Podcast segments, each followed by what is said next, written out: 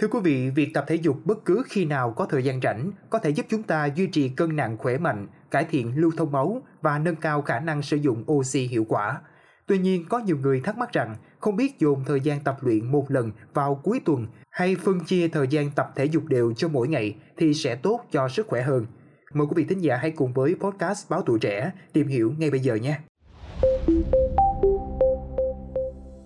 Thưa quý vị, theo các hướng dẫn hiện tại của Tổ chức Y tế Thế giới và Hiệp hội Tim mạch Hoa Kỳ khuyến nghị, thì ta nên tập thể dục ở mức độ trung bình ít nhất 150 phút, tức là khoảng 2,5 giờ hàng tuần để giảm nguy cơ mắc bệnh tim mạch và tử vong. Nhưng những hướng dẫn này không chỉ định cách phân chia những giờ đó như thế nào, nên tập 2,5 giờ liên tục hay chia ra mỗi ngày tập một ít theo cơ quan y tế quốc gia Vương quốc Anh khuyến nghị thì ta nên chia đều các bài tập trong vòng 4 đến 5 ngày hoặc thực hiện một số bài tập mỗi ngày. Tuy nhiên với nhiều người do công việc trong tuần bận rộn, không có thời gian tập luyện hàng ngày, họ chỉ tập luyện được vào 2 ngày cuối tuần, tương đương mỗi bài tập kéo dài khoảng 75 phút một ngày. Vài nghiên cứu trước đây đã chỉ ra những lợi ích và hạn chế của việc chỉ tập thể dục vào cuối tuần nhưng trong nghiên cứu được công bố trên JAMA năm nay cho thấy đã có nhiều bằng chứng cụ thể hơn với số lượng người tham gia lớn.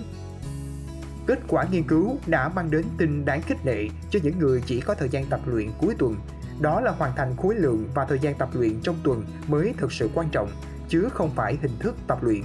Vì vậy, ngay cả khi các bài tập không được phân bổ đều trong tuần, thì lợi ích chúng mang lại cũng không có gì thay đổi. Nghiên cứu này do tác giả chính Sean Cusick, MD, MPX, nhà điện sinh lý học tại Bệnh viện Đa khoa Massachusetts dẫn đầu, đã phân tích dữ liệu của gần 90.000 người từ 40 đến 69 tuổi tham gia cơ sở dữ liệu y sinh của Vương quốc Anh và sử dụng gia tốc kế để theo dõi chuyển động của họ trong một tuần. Các nhà nghiên cứu đã đặc biệt xem xét mối quan hệ giữa kiểu tập thể dục của người tham gia với mức độ hoạt động thể chất của họ ở cường độ vừa phải, chẳng hạn như đi bộ nhanh hoặc đạp xe tại chỗ, hoặc cường độ mạnh như chạy nhanh, leo núi hoặc đạp xe trên đồi và các vấn đề về tim mạch mà họ tự báo cáo.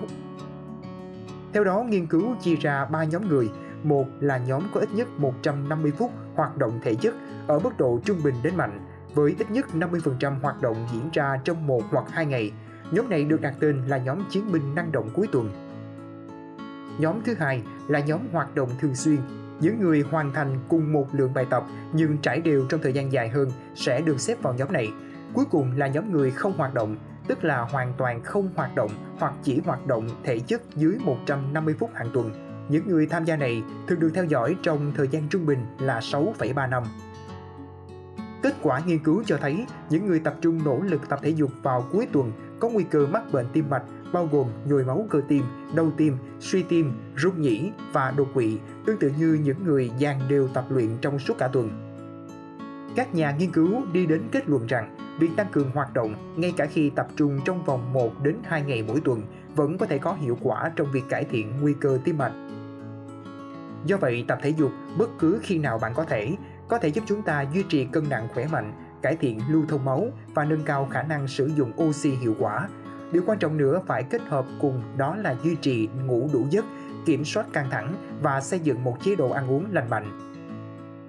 Mặc dù kết quả nghiên cứu cho thấy lợi ích của việc tập luyện 2 ngày cuối tuần là không bị thay đổi, song các tác giả cũng lưu ý không khuyến khích mọi người lười vận động trong cả tuần và chuyển hết các bài tập sang hai ngày thứ bảy và chủ nhật, đặc biệt là khi tập luyện các môn thể thao cường độ cao bởi có thể gây hại cho khớp và cơ. Bạn nên chọn các bài tập cường độ cao như biến 20 phút đi dạo của bạn thành 10 phút đi bộ nhanh và điều này có thể làm giảm các yếu tố nguy cơ tim mạch. Để tránh chấn thương cơ xương, hãy khởi động đầy đủ trước khi tham gia vào tập luyện và đảm bảo duy trì hoạt động trong tuần Hoạt động này gồm 10 phút với những bài tập đi bộ, chạy bộ chậm, kéo căng cơ, rồi những động tác khởi động riêng cho từng phần cơ thể, giãn cơ sau khi tập luyện đủ và đúng cách. Ta cũng cần tạo thói quen cho việc dành thời gian tập luyện thường xuyên vào cuối tuần. Mặc dù tập luyện cường độ cao có hiệu quả, nhưng cũng hãy đảm bảo bạn lắng nghe cơ thể mình và tránh gắng sức quá mức. Mong là số podcast ngày hôm nay đã cung cấp được những thông tin bổ ích cho quý thính giả xoay quanh việc ta nên tập thể dục như thế nào để mang đến hiệu quả tốt nhất. Đừng quên theo dõi để tiếp tục đồng hành cùng với podcast Báo Tuổi Trẻ trong những số phát sóng lần sau. Xin chào tạm biệt và hẹn gặp lại.